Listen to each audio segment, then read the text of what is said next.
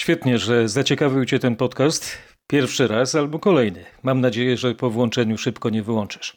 Witam serdecznie, Bogdan Zalewski. Jak co dzień, dzięki wytężonej pracy moich radiowych i internetowych koleżanek i kolegów, mogę Wam przedstawić podsumowanie dnia w RMFFM. To już pierwszy dzień października, aż trudno uwierzyć. O czym warto wiedzieć i pamiętać? Padł ponury rekord zarażonych koronawirusem w naszym kraju. Na świecie też minorowe, covidowe nastroje. Opiszemy sytuację u naszych braci Czechów i Słowaków. Dowiecie się, co Wielka Brytania wprowadziła w stosunku do Polaków. W USA głośno wokół szczepionki. Nagłośnimy tę sprawę u nas. Zachęcam też do posłuchania o sporze wokół praw i żądań środowisk mniejszości seksualnych. Chciałbym Was zachęcić do wysyłania opinii, nie tylko na ten temat. Najpierw jednak y, najbardziej aktualna sportowa informacja dnia. Tylko jeden polski zespół zagra w fazie grupowej Ligi Europy. Kolejarz pokonał dziś na wyjeździe Charleroi 2 do 1.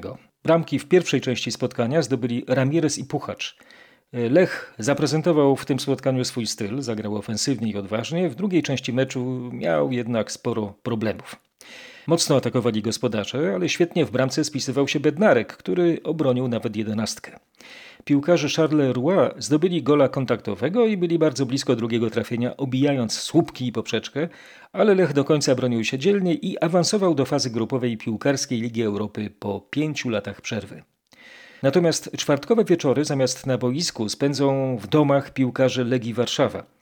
Mistrz Polski przegrał na własnym stadionie z Karabachem 0 do 3. Czwartek przyniósł rekord liczby zarażonych koronawirusem w naszym kraju. W ciągu doby zanotowano 1967 nowych zakażeń. 30 kolejnych osób zmarło. Raport resortu zdrowia przytoczy Michał Dobrowicz. Najwięcej nowych zakażeń potwierdzono w Małopolsce i na Mazowszu. W każdym z tych dwóch województw to rekordowe, ponad 250 kolejnych infekcji. Najmłodsza osoba, która zmarła to 43-letni mężczyzna leczony w Katowicach. Z jednej strony gwałtownie rośnie liczba zakażeń, z drugiej coraz więcej osób wymaga podłączenia do respiratora. W całym kraju z takich urządzeń korzysta teraz 159 osób z koronawirusem, a jeszcze tydzień temu, w czwartek, takich pacjentów była niespełna setka. I jeszcze jeden wniosek. Liczba ozdrowieńców w ciągu ostatniej doby była prawie trzy razy mniejsza niż liczba nowych przypadków. Wyzdrowiało 706 osób zakażonych koronawirusem. Przypomnę, 285 zakażeń koronawirusem w Małopolsce to kolejny rekord w tym regionie od początku epidemii. Najwięcej zakażonych pochodzi z Krakowa, ustalił Marek Wiosło. 62 przypadki zakażeń wykryto tylko w samym Krakowie i tak jak w całym województwie są to najczęściej rozproszone ogniska domowe. Nowe zakażenia wykryto także w domach pomocy społecznej. Koronawirusa zdiagnozowano już u kilkudziesięciu osób w DPS-ie w Batowicach pod Krakowem. Kilkunastu pensjonariuszy jest też zakażonych w DPS-ach w Pcimiu, Chrzanowie, Limanowie i Białce Tatrzańskiej. Prawie 10 tysięcy mieszkańców województwa przebywa na kwarantannie. 435 pacjentów jest hospitalizowanych, a od początku pandemii w Małopolsce zmarło już prawie 200 zakażonych. Nowe ognisko COVID-19 we Wrocławiu. Zakażona jest grupa hiszpańskich studentów.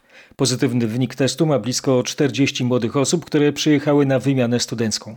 Paweł Pyclik dopytywał, co z chorymi. Wszyscy czują się dobrze. Część z nich mieszka w jednym z prywatnych akademików. Kiedy objawy zakażenia pojawiły się u pierwszych studentów z Hiszpanii, zgłosili się oni do szpitala przy ulicy Koszarowej. Po tym, jak okazało się, że są chorzy, badaniom poddali się też ich koledzy. Jak się dowiedziałem, kilka dni temu grupa ta miała spędzić wieczór w jednym z lokali w centrum miasta. Dodam, że na Dolnym Śląsku potwierdzono dziś 96 nowych przypadków zachorowań na koronawirusa.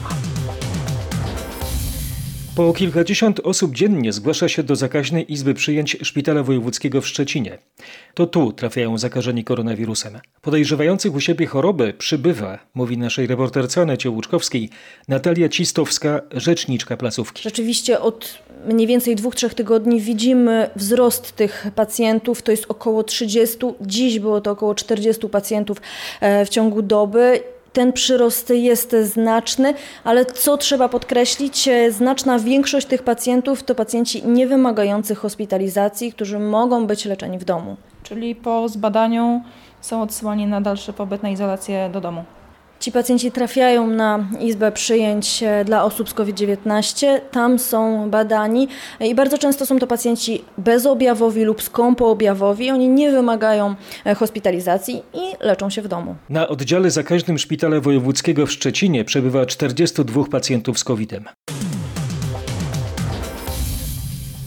Protestują ratownicy medyczni, oczekują reakcji ze strony Ministerstwa Zdrowia. Twierdzą, że są zwodzeni przez rząd od trzech lat, a teraz jeszcze są bardziej obciążeni z powodu koronawirusa.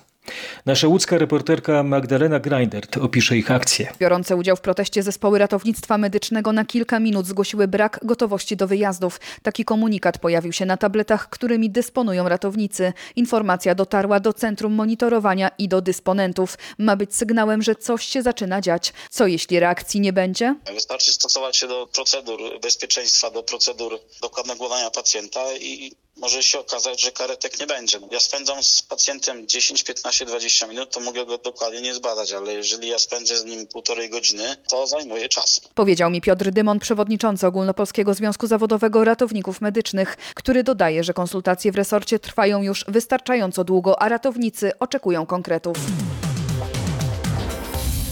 5 października mają wejść w życie dodatkowe ograniczenia w walce z koronawirusem. Potwierdził to wiceminister zdrowia Waldemar Kraska.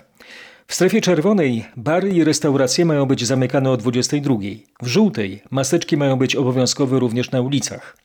Mariusz Piekarski dopytywał dlaczego, skoro rośnie liczba zarażonych, resort raczej nie spieszy się z obostrzeniami bo chce konsultować tydzień rozporządzenia, a potem dać kolejny tydzień na przygotowanie się do zmian. Na przykład branży weselnej, bo przecież w całym kraju w strefach zielonych limit gości zmniejszy się ze 150 do 100, a w żółtych ze 100 do 75. W czerwonych strefach wcześniej będą musiały zamykać się bary i restauracje. Wejdą około 15 października. Chcemy dać ten czas na przygotowanie się na przykład imprez rodzinnych, żeby organizatorzy tych imprez o tym wiedzieli. Czy nie warto przyspieszyć, panie ministrze, wejścia w życie tych obostrzeń, skoro mamy tak, taki skok i tak dużo stref Panie czerwonych to, i to, co żółtych? powiedziałem, jeżeli będziemy obserwowali, na pewno skrócimy ten czas. Obserwowali jeszcze większy skok zakażeń, mówi wiceminister Waldemar Kraska i dodaje, że na razie nie są planowane zupełnie nowe zakazy. To nie można jednak wykluczyć, że takie pojawią się choćby przed 1 listopada, ale wszystko będzie zależało od tempa rozwoju epidemii. Ponad półtora tysiąca interwencji w ciągu minionej doby i tylko 60 mandatów oraz 30 wniosków do sądu o ukaranie. Mowa o działaniach policji wobec osób, które nie przestrzegają obowiązku noszenia maseczek. Krzysztof Zasada wyjaśni, dlaczego policja jest tak pobłażliwa. Przekonuje, że podczas interwencji wobec osób bez maseczek najczęściej wystarczało pouczenie. W takich przypadkach osoby, którym policja zwróciła uwagę, karnie zakrywały usta i nos. Mandaty do 500 zł nakładano natomiast na osoby, które wykłócały się z funkcjonariuszami lub nie chciały zakładać maseczek. Część z tych osób nie przyjęła też mandatów, dlatego w ich przypadku sąd zdecyduje, czy będą ukarane. Od początku wprowadzenia nakazu noszenia maseczek policja wystawiła 19 tysięcy mandatów, a 7,5 tysiąca spraw skierowała do sądu. Lekarze będą decydować, czy zlecić test na koronawirusa podczas teleporady, czy konieczne jest wezwanie pacjenta na badanie. To ustalenia po konsultacjach lekarzy podstawowej opieki zdrowotnej z ministrem zdrowia. Do tej pory lekarz mógł zlecać test przez telefon tylko wtedy, jeśli pacjent poinformował o wszystkich czterech typowych dla COVID-19 objawach. Jeżeli brakowało choć jednego, musiał wzywać na badanie. Te rygory zostaną zniesione, a lekarze, jeśli nie uznają tego za konieczność, nie będą musieli wzywać pacjentów z podejrzeniem koronawirusa do przychodni. Tłumaczy szef resortu zdrowia Adam Niedzielski. Zarówno przed testem, jak i po teście, kiedy e, będzie wizyta dotycząca skierowania czy prowadzenia dalszej ścieżki pacjenta. To dobry ruch. Inni pacjenci będą mniej narażeni na zakażenie, mówią lekarze, którzy brali udział w spotkaniu w resorcie zdrowia. Takie rozwiązania, które pan minister przed chwilą przedstawił, są rozwiązaniami idącymi do przodu, które pozwalają myśleć o tym, że uda nam się tą epidemię wspólnymi siłami e, przynajmniej powstrzymać. Wyraził nadzieję Jacek Krajewski, prezes Porozumienia Zielonogórskiego. My się cały czas bronimy przed wirusem, a nigdy nie zaatakowaliśmy tego problemu. Skomentował sytuację w popołudniowej rozmowie w RMFFM Andrzej Sośnierz. Były szef Narodowego Funduszu Zdrowia i polityk porozumienia ugrupowania Jarosława Gowina był gościem Marcina Zaborskiego. Co chwilę zmieniamy sposoby. Yy, mówimy pierw, że najważniejsze to jest yy, lockdown, najważniejsze jest izolacja, potem mówimy, a już właściwie możemy, możemy się kontaktować, możemy yy, jakieś zebrania odbywać, a potem, że nie. Panie pośle, ale to pana rząd, rząd pana formacji między innymi, pana klub No parlamentarny tak. tym zarządza. No ale jak, jak, jak widać, są różne głosy. Pełnym głosem w całej rozmowie Marcina Zaborskiego Andrzej Sośnierz odezwie się do Was w każdej chwili. Wystarczy tylko wejść na stronę rmf24.pl.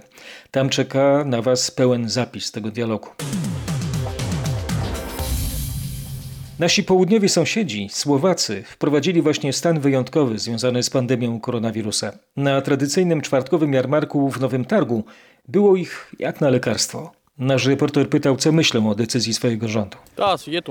Widocznie było to konieczne, tak dla postrachu by tego nie wprowadzali. No może trochę to zrobili na wyrost. Wszystko jest u nas w porządku, maseczki mamy, nie jesteśmy w czerwonej strefie, więc nie ma kwarantanny. Na przykład sportowe albo Ale chodzenia na imprezy sportowe i do teatrów zakazali, natomiast do restauracji, gdzie ludzie siedzą blisko siebie, można chodzić. tak to nie omedują. Zobaczymy, czy zamkną granice. Na razie to się u nas rozwija. Na Dzisiaj padł rekord zachorowań na Słowacji, teraz trudno to przewidzieć. Przekonamy się za miesiąc lub dwa. zjadzą dwa. Uvidíme. Czesi też wprowadzili stan wyjątkowy. Wyjątkowo dużo o tym w czeskich mediach. Maciej Pałachicki wziął pod lupę drugich naszych sąsiadów z południa. Czechy stały się królestwem północy, w którym zakazano śpiewania, piszą Lidowe Nowiny, nawiązując do wypowiedzi premiera kraju Andrzeja Babisza, że podczas śpiewu dochodzi do bardzo dużej transmisji wirusa. Rzeczywiście od poniedziałku w kraju naszych południowych sąsiadów zakazane będą wszelkie śpiewane koncerty, opery czy musicale. Za to do kina będzie mogło pójść nawet pół tysiąca osób. W strefach podniesionego ryzyka w szkołach średnich nauka będzie zdalna, a w podstawowych zakazane będą lekcje wychowania fizycznego, no i śpiewu właśnie. Komentatorzy podkreślają optymizm czeskiego rządu. Wprawdzie stan wyjątkowy wprowadzono na miesiąc, ale największe restrykcje tylko na dwa tygodnie. Potem według rządzących sytuacja ma się znacząco poprawić. Wielka Brytania przywraca 14-dniową kwarantannę dla osób przyjeżdżających z Polski. Będzie obowiązywać od godziny czwartej nad ranem w sobotę. W podsumowaniu dnia Londyn i Bogdan Frymorgan. Po przybyciu na wyspy trzeba będzie podać adres zamieszkania i numer kontaktowy. Osoby, które złamią kwarantannę po raz pierwszy zostaną ukarane mandatem w wysokości 1000 funtów. Maksymalna kara podniesiona została do 10 tysięcy dla ludzi, którzy będą się tego dopuszczać wielokrotnie. To prawie trzy razy więcej niż poprzednio. Nie w październiku, jak obiecywał prezydent Donald Trump, a najwcześniej na przełomie pierwszego i drugiego kwartału przyszłego roku pojawić się może pierwsza amerykańska szczepionka na koronawirusa. Szef firmy Moderna, która nad nią pracuje, sprostował właśnie zapowiedzi przywódcy USA. Prezydent Trump jeszcze w czasie wtorkowej debaty z Joe Bidenem zapewniał Amerykanom, że dopuszczenie szczepionki do użytku to kwestia tygodni. Miesiąc temu obiecywał, że będzie dostępna przed wyborami. Szef Moderny tymczasem stwierdził, że dopiero pod koniec stycznia koncern złoży wniosek o rejestrację do Amerykańskiej Agencji Żywności i Leków. Gdyby tak się stało, to dopiero pod koniec marca lub na początku kwietnia e, szczepionka mogłaby być dostępna. I mówimy tutaj o optymistycznym scenariuszu, bo wciąż prowadzone są badania. Z Waszyngtonu Paweł Żuchowski. Jeśli chcemy pobrać osocze krwi od ozdrowieńców z COVID-19, powinniśmy to zrobić w ciągu trzech miesięcy od pojawienia się pierwszych objawów choroby, przekonują kanadyjscy naukowcy. Dlaczego? O tym już Grzegorz Jasiński. Badacze z Centrum Krwiodawstwa Hema Quebec przyznają, że medycyna wciąż nie ma pewności, czy i na ile osocze ozdrowieńców może osobom ciężko przechodzącym zakażenie koronawirusem pomóc. Wyniki ich badań wskazują jednak, że po upływie trzech miesięcy od pojawienia się objawów COVID-19 przeciwciała zaczynają zanikać. Osoby, które wyzdrowiały i chcą ofiarować osocze, nie powinny więc czekać zbyt długo. Świadomość, że liczba tych przeciwciał szybko spada, może sygnalizować kolejny problem przy próbach oceny liczby osób, które w danej populacji mogły mieć kontakt z wirusem. Fakt, że testy serologiczne wykazują niewielką ich liczbę, nie oznacza, że w rzeczywistości tych osób nie mogło być więcej. Więcej o tych badaniach dowiecie się z naszej witryny rmf24.pl. Coraz więcej zmęczenia, coraz mniej nudy. Tak zmieniały się nasze emocje przez ostatnie pół roku. To wniosek z badania Polacy w pandemii, zrealizowanego przez firmę Dentsu. W poprzednich kryzysach główna nasza troska była związana jednak z tą sferą zawodową. Co się wydarzy, jak stracę pracę? Dzisiaj zastanawiamy się, czy moje pójście do kina, do teatru nie spowoduje, że ktoś wyląduje w szpitalu. Podkreśla Agata Kaczmarska, jedna z autorek badania. Kto szybciej przystosował się do nowych warunków w czasie epidemii? Kobiety czy mężczyźni? Szczegóły raportu mamy na rmf24.pl. Bardzo ciekawy i symptomatyczny. Daje do myślenia. Sprawdźcie.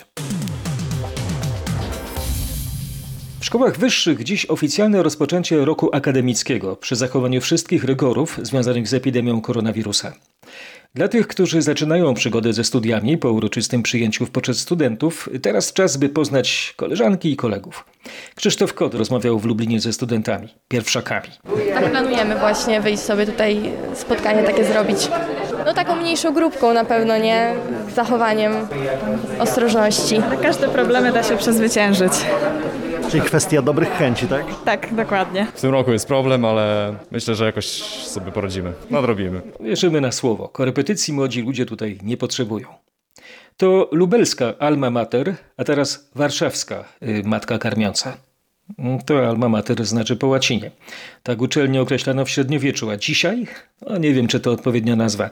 Jeśli macie lepszy pomysł, napiszcie do mnie bogdan.zalewski małpa rmf.fm. Inna nazwa na alma mater. Czas na Uniwersytet Warszawski.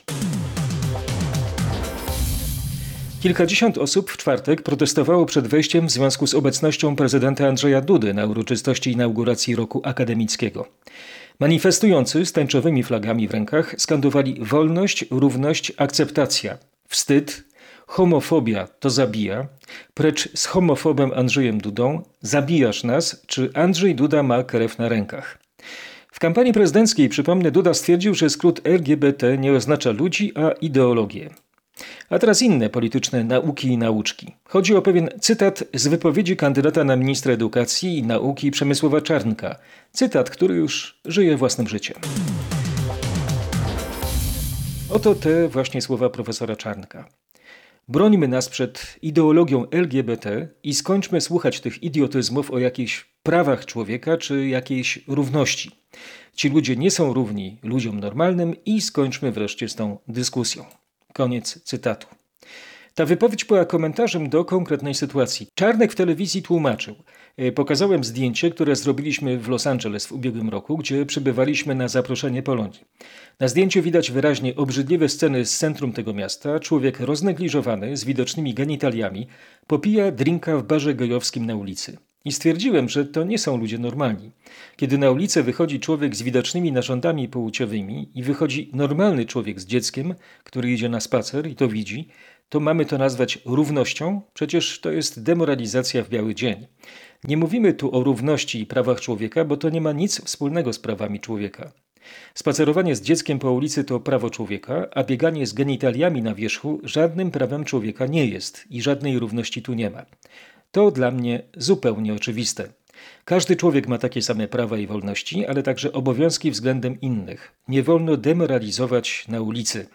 W tym sensie ci, co tak robią, to nie są normalni ludzie, wyjaśnił kandydat na nowego ministra edukacji Przemysław Czarnek w wywiadzie dla Onetu. O tę kandydaturę w porannej rozmowie w RMFM wicepremiera Jacka Sasina zapytał Robert Mazurek. Czy potrzebny wam jest ktoś, na kim się skupi gniew ludu, żeby cała reszta mogła sobie spokojnie pracować? Ja rozumiem, że w, to, że ktoś ma wyraziste poglądy, to może niektórym przeszkadzać, e, ale w te poglądy, które ma e, pan poseł, minister Czarnek, to są poglądy, które no, odpowiadają również temu, co nasze środowisko polityczne głosi, czyli że nie ma miejsca w, w Polsce, a przede wszystkim nie ma miejsca w edukacji na narzucanie ideologii. No to porozmawiajmy o tym, o tych poglądach, które, o których tak ciepło pan się wyraża. Bronimy rodziny przed tego rodzaju zepsuciem i deprawacją, mówił e, Przemysław Czarnek, pokazując zdjęcia gejów z Ameryki. Skończmy słuchać tych idiotyzmów o jakichś prawach człowieka, o jakiejś równości. Ci ludzie nie są równi ludziom normalnym.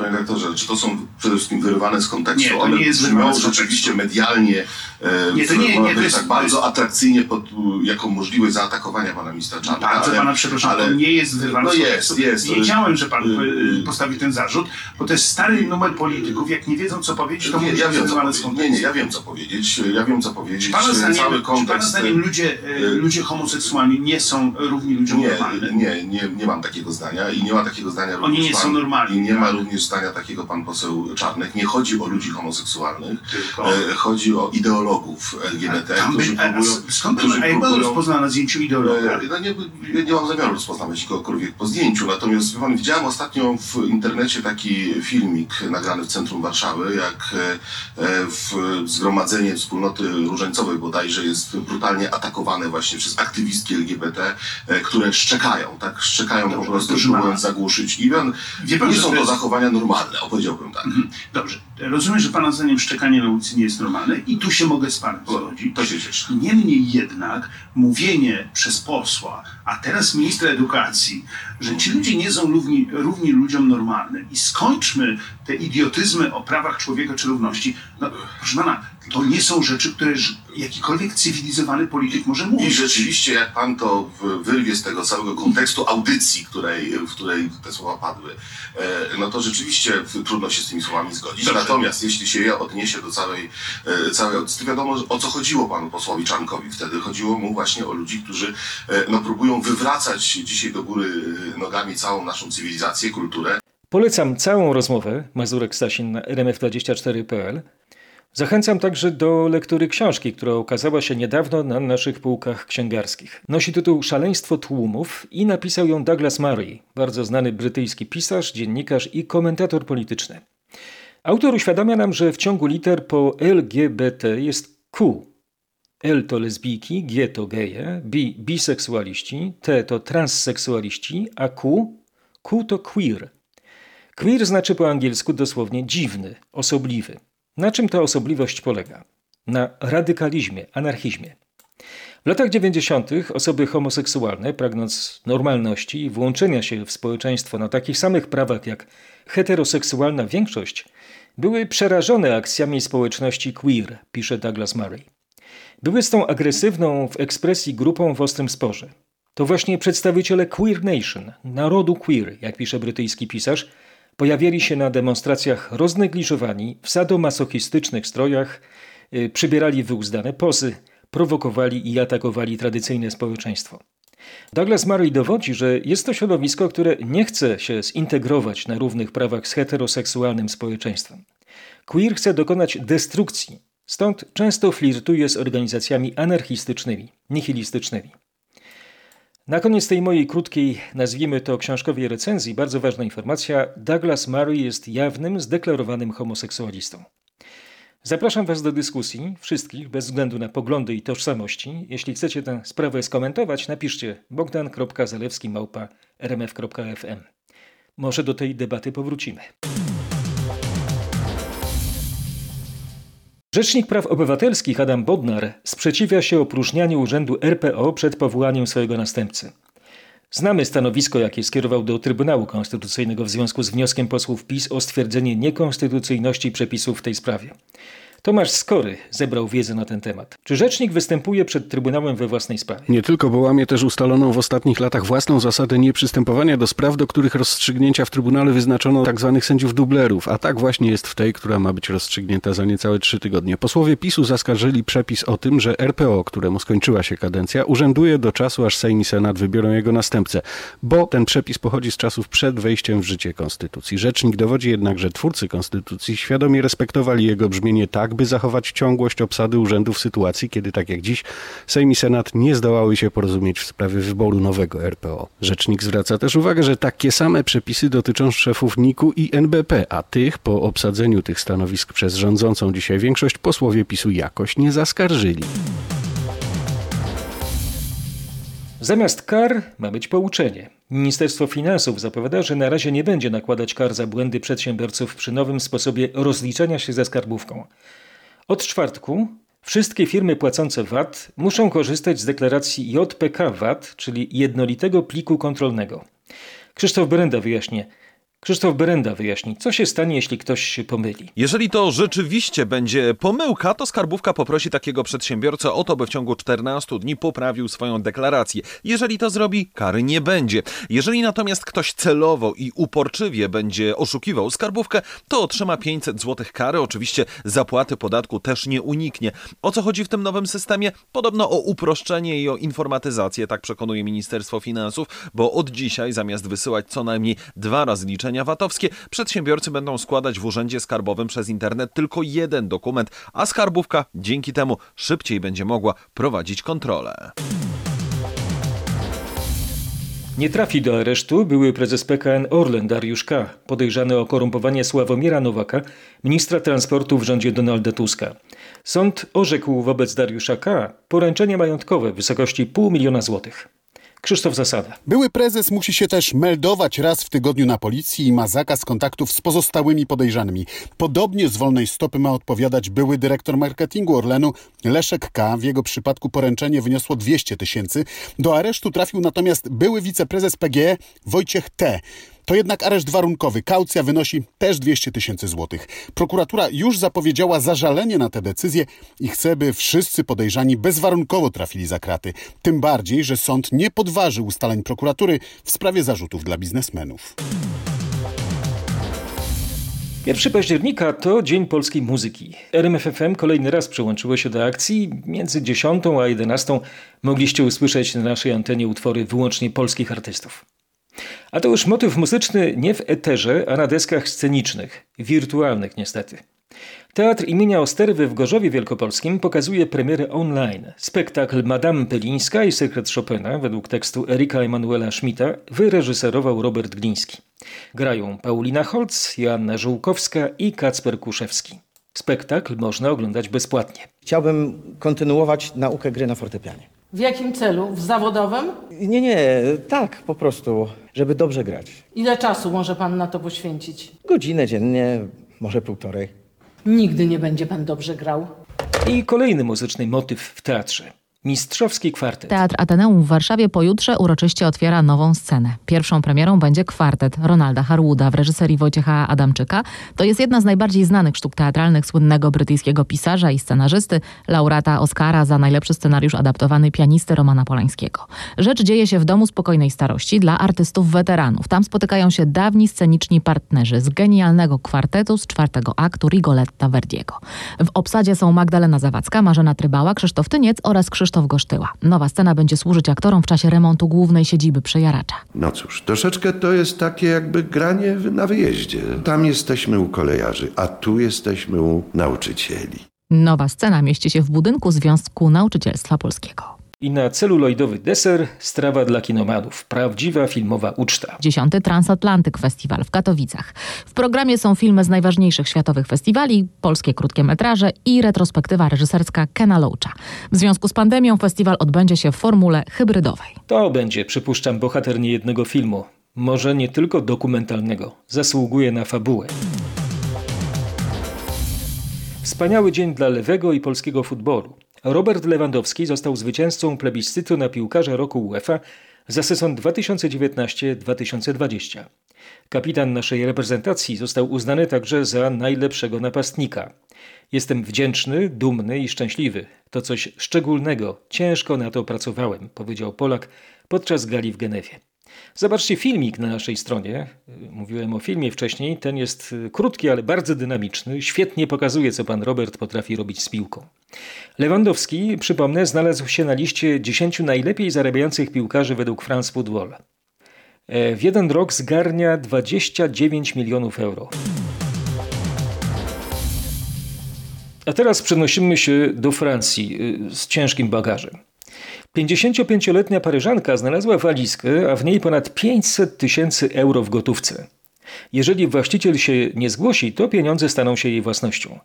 Marek Gładysz mówi, że to nie jego, dlatego opowie nam o tym skarbie. Walizka pełna banknotów odkryta została w piwnicy mieszkania niedaleko wieży Eiffla w Paryżu, które kobieta dostała w spadku. Okazało się, że ktoś nielegalnie przywłaszczył sobie tę piwnicę, zmieniając zamki i umieszczając w niej różne przedmioty, w tym właśnie walizkę z pieniędzmi. Nie można jednak wykluczyć do końca, że nowa prawowita właścicielka wspomnianej piwnicy nie dostanie ani grosza. Śledztwo wszczęła bowiem policja, która podejrzewa, że może chodzić o pieniądze związane z działalnością przestępczą. Jeżeli zostałoby to potwierdzone, pół miliona euro skonfiskują funkcjonariusze. No, to Francja, więc może w tej piwnicy, jak w winnicy, euro miały leżakować, nabierać procentów. Nie dajmy się nabrać. Piwnica to nie jest konto oszczędnościowe. Jutro na bank będzie kolejny podcast, podsumowanie dnia w RMF FM. Zapraszam serdecznie, a teraz nisko się kłaniam. Bogdan Zarewski.